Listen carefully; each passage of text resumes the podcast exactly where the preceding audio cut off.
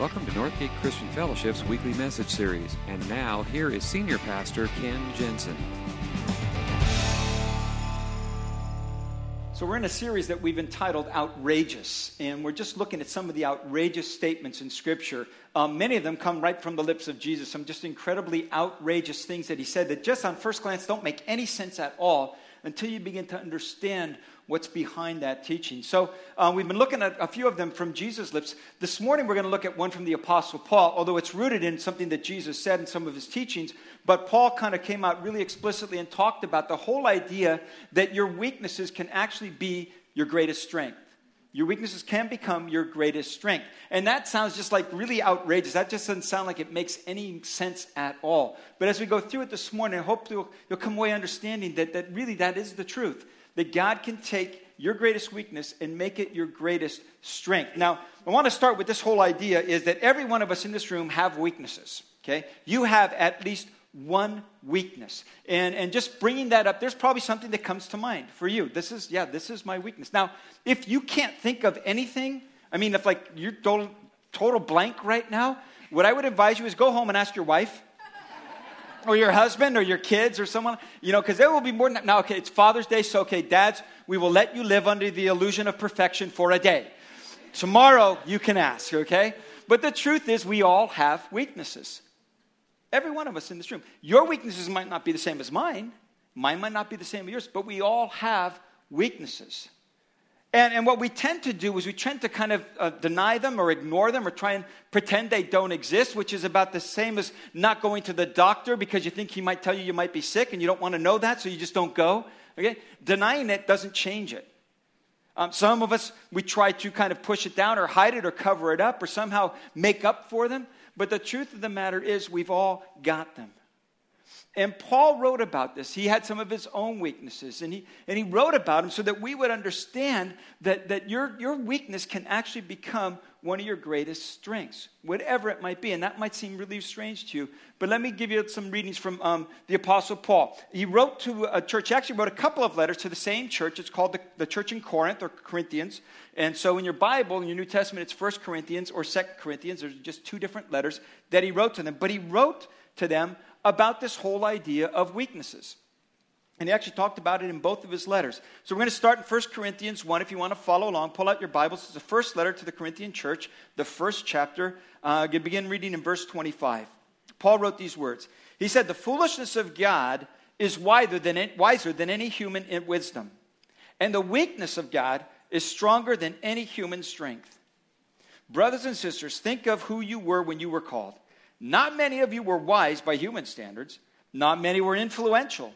Not many were of noble birth. But God chose the foolish things of the world to shame the wise. God chose the weak things of the world to shame the strong. God chose the lowly things of this world and the despised things and the things that are not to, to nullify the things that are, so that no one may boast before him. It is because of him that you are in Christ Jesus who has become for us wisdom from God. That is our righteousness, holiness, and redemption.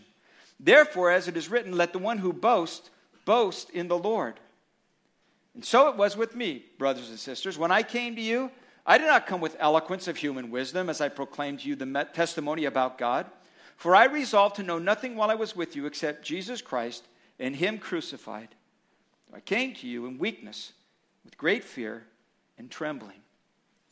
He says, Listen, you're not all that, and neither am I. But because of our weaknesses, God does something incredible in that. And he, and he actually went on in his second letter to them a little bit later to kind of talk a little bit more about that on a more personal note. Um, because by this time, he had planted many, many churches. He had taught in many uh, different churches. He had, he had been so involved in ministry. And actually, he ended up writing more than half of our New Testament. Incredible, incredible man of God. But he writes this. He says, In order to keep me from becoming conceited, I was given a thorn in my flesh, a messenger of Satan to torment me. Three times I pleaded with the Lord to take it away from me, but he said to me, My grace is sufficient for you, for my power is made perfect in weakness. Therefore, he writes, I will boast all the more gladly about my weaknesses, so that Christ's power may rest on me. This is why, for Christ's sake, I delight in weaknesses, in insults, in hardships, in persecutions, in difficulties.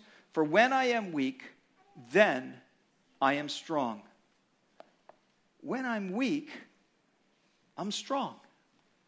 And that doesn't seem to make any sense at all unless you begin to realize how God can take your weaknesses and make them your greatest strengths.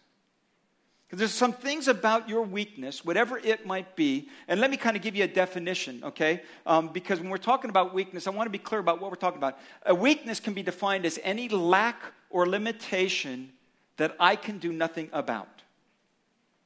Any lack or limitation that I can do nothing about. In other words, it's something that, that, that is, is a, a lack on you or a limitation, something you just can't do on your own strength, and you can't do anything about it. You can't do anything to change you can't do anything to change this particular thing. And that's what we're going to be talking about this morning. And there's some really cool things that God does when He uses your weaknesses. There's a couple of things. First of all, understand your weaknesses is, is what make you more relatable. Your weaknesses is what allows you to be able to re- relate to other people. Because nobody likes someone who's, you know, puts himself up on a pedestal.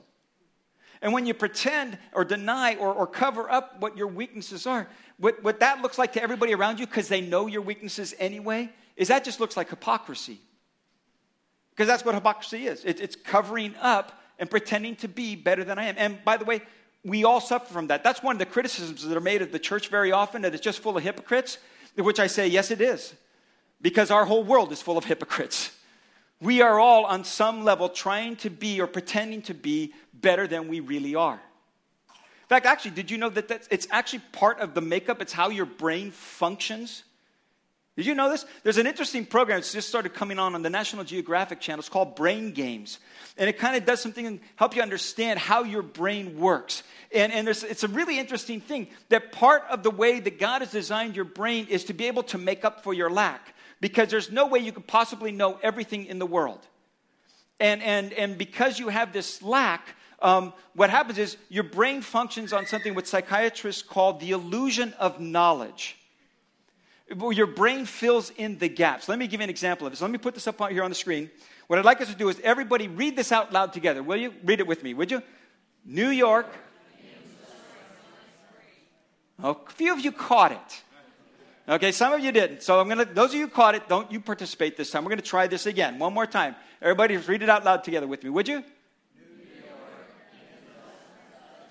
Ah, a few more of you caught it. Okay, for those of you who didn't, let me read it word for word. New York in the the spring. How many still don't see it? Okay. no, what happens is your brain, it, it kind of makes up for those glitches. And, and, and it kind of gives you this illusion like you know everything. Let me give you another example of it. Actually, a couple. Okay, think about this. How long do you think the Mississippi River is? Okay, don't say anything out loud yet. I'm going to let you do this out loud, but I'm going to give you. You don't have to give the exact mileage, okay? But in miles, how long is the Mississippi River? And what I'd like you to do is kind of give me a range. So just like, you know, between whatever and whatever miles long, okay? So on three, I'm going to have to just shout out how long do you think the Mississippi River is? Give me your range from. Yeah, there's a lot of them. Okay. If you said something like between 100 and a 1,000 miles, you would be wrong. Okay? If you said between 1,000 and 2,000 miles, you would still be wrong. If you said between 2,000 and 3,000 miles, you would be right. But let me ask you, why didn't you just say between 1 and a million? because you know you would be right on that one, okay? But see, what, what happens is our brain, we don't want to admit that we don't know. And we know that we don't know. So when we're given a chance to give a range, we kind of set the range pretty narrow because we want to be close because we think we know. See? It's called the illusion of knowledge. And it's one of the ways that our brain functions because our brain can't take in all there is in this world. We can't possibly understand and completely know everything there is to be known.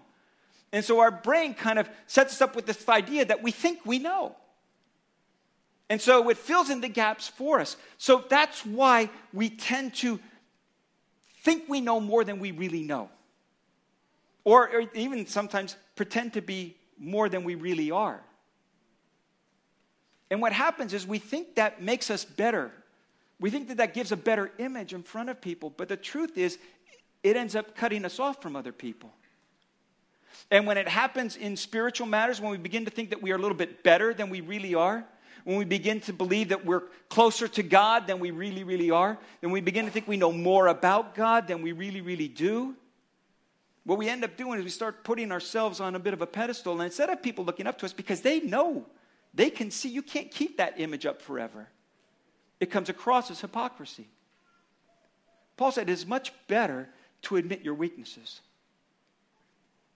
He wrote to them, he says, When I came to you, I didn't come with eloquence or human wisdom as I proclaimed the testimony about God. I came to you in weakness, with great fear, and with trembling. Now, Paul was actually a really bright guy. Like I said, he wrote more than half of our New Testament. He was an incredibly insightful guy. He, guy, he had tons of knowledge. He was schooled in, under the tutelage of one of the best, most well known rabbis of his time. He was raised in new Greek literature and, and Roman history. He knew all of those things. He was a really smart guy. But he said, Listen, I didn't come to you to show off. I didn't come to try and impress you with my knowledge or, or my, my experience. What I did was I came to you just as a regular person. And I think that made Paul far more effective and relatable to other people. See, your weakness, when you try to cover it up, when you try to pretend that it's not there, when you try to be better than you really are, all that really does is cause a separation. Makes you less relatable. When you acknowledge your weaknesses, it makes you much more relatable to other people. Second thing that it does is it prevents a sense of superiority. When I'm willing to admit my own weaknesses, I take myself off, off of that pedestal that I like to build under me. It, it, it shatters my whole sense of superiority. And um, the, the interesting thing about pride and superiority is it is one of the hardest things to recognize in ourselves. Have you noticed that? People will be able to admit that they have a, an anger problem. They'll be able to admit that they have a fear problem or anxiety problem. They'll Be able to maybe admit that they've got a greed problem or a problem with resentment. And they will go to counseling, they will go to therapies, they'll join 12 step groups to deal with all of those kinds of things. But did you notice there is no 12 step group for arrogance? I have never had anybody come and say, I need some help with my pride. There's no treatment center for conceit. There's no workshops for the self absorbed. We can admit all kinds of other things, but we can't see that in ourselves. We can't admit it in ourselves. But it goes deep within us, every one of us. And our weaknesses have a way of humbling us, bringing us back on everybody else's level. And Paul said, Listen, remember, as a church, think of who you were when you were called. Not many of you were wise by human standards, but God chose the foolish things of the world to shame the wise. God chose the weak things of the world to shame the strong. That God intentionally chooses weak people to do some of his greatest work. You know that when you read through Scripture, some of the great heroes of faith that we talk about and, and preach about and, and, and study about were some of the weakest characters you could find. Moses, who was called by God to go and speak on God's behalf in front of Pharaoh, the king of Egypt, so that the nation of Israel would be released from their captivity, when he is called, one of the first things he says is, But I've got a speech impediment. I, have got a, I'm slow of tongue. God chooses a guy with a speech impediment to be his voice in front of the king. Elijah, one of the great prophets of the Old Testament, shows all kinds of signs of depression and struggling with that. Gideon, Gideon, who God called a, great man of valor, said about himself, I am one of the weakest people in my family, and my, tr- my family is one of the weakest in all of Israel. How can I be the guy to lead? Peter, great apostle, great one closest of Jesus' disciples, was impetuous and impulsive, and it got him into trouble all kinds of times. See, what happens is your weaknesses take you off that pride pedestal onto the level ground of everybody else. It's just a reminder. And Paul understood that. as incredibly insightful and, and smart as he was, as much as God had used him and, and given him incredible vision and revelation, he said, In order to keep me from becoming conceited, I was given a thorn in my flesh. God purposely stuck something in my life, a weakness of mine, something I couldn't do anything about. God purposely did that. And, and there's been a lot of speculation over the years what this thorn in the flesh was. Some people think it might have been his eyesight because in another of his writings he talks about writing in large letters. That maybe, you know, maybe it was a problem with his eyesight, maybe it was a problem with baldness. Could have been, I don't know. Um, but, but nobody knows. And I think, I think purposely kept, it's kept vague in Scripture so that every one of us could be able to relate to Paul. Because you might have a weakness and you're wondering why is it there and why doesn't God take it away? It's because He wants to keep you humble. He wants to keep you be able to be relating to other people. We don't know what it was, but we do know the purpose of it was humility. Paul said, He gave it to me so I wouldn't get so puffed up about myself. And that's what our weaknesses do. And that can be a strength when you realize that because it makes you more relatable. It keeps you down on everybody else's level. Weaknesses can also deepen your compassion. Some weaknesses that we have are temporary. We go through a difficult time. The stresses of a difficult time might become a weakness on us, and it might extend for a while. It might be a physical condition. There's a lot of different ways. Some might be permanent, just something that's a part of your life, and it's been a part of your life for as long as you can remember. And, and maybe, maybe you've tried to change it. In fact, maybe you've even prayed and asked God to change it, but He doesn't. And you're wondering, why doesn't God change it? Why doesn't He change it? Paul said, Three times I pleaded with the Lord to take it away from me, but He said this My grace is sufficient for you, my power is made perfect in weakness. God said to him, You're just going to have to trust me on this one because I'm not going to remove it. I'm going to leave it there. But it's going to be so that you could learn to trust and rely on and rest in my grace, not in your great ability to perform. It's just going to be a reminder to you all the time. And God can do that in ways that, if you will be open to it, will actually change the way you relate to people and make you more compassionate fact, Paul wrote another place in the same letter. He said, The God of all comfort comforts us in our troubles so that we can comfort those in any trouble with the comfort we ourselves receive from God.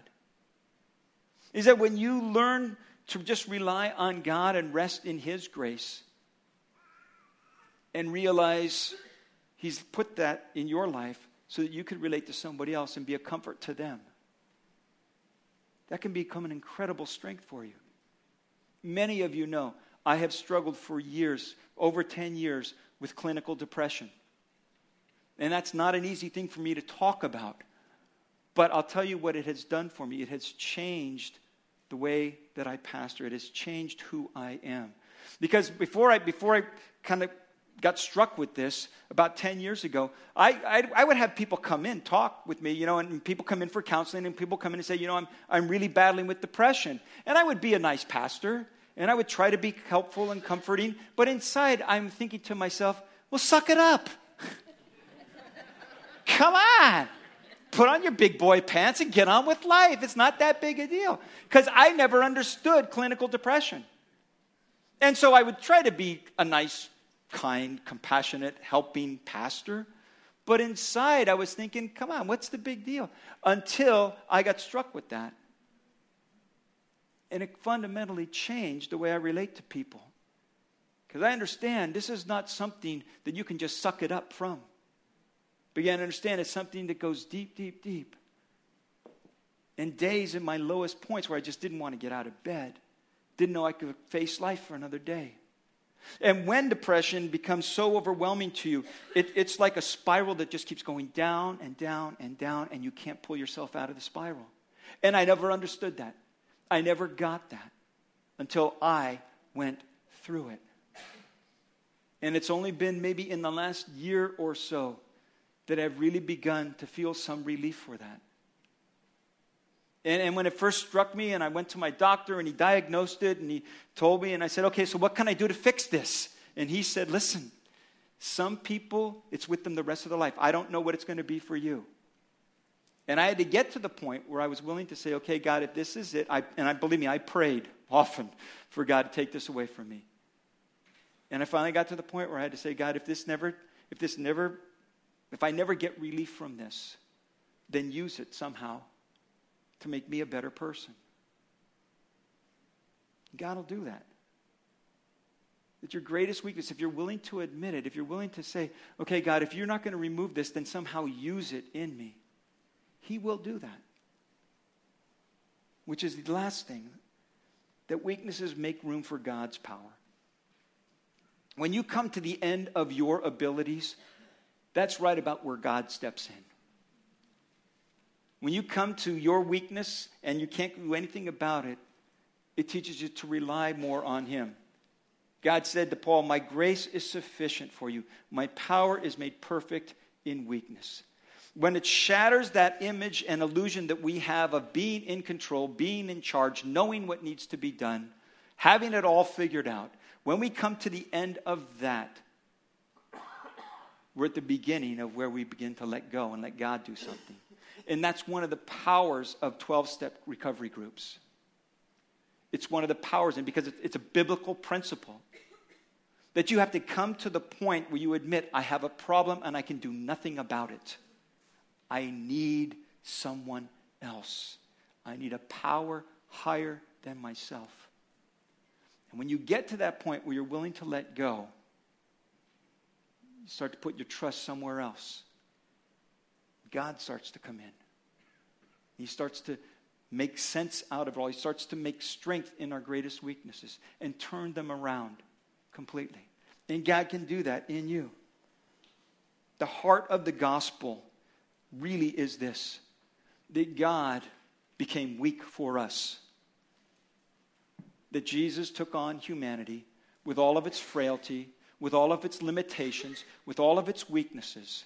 And then, and then, in that weakness, also took on our sin and paid a price on the cross for it.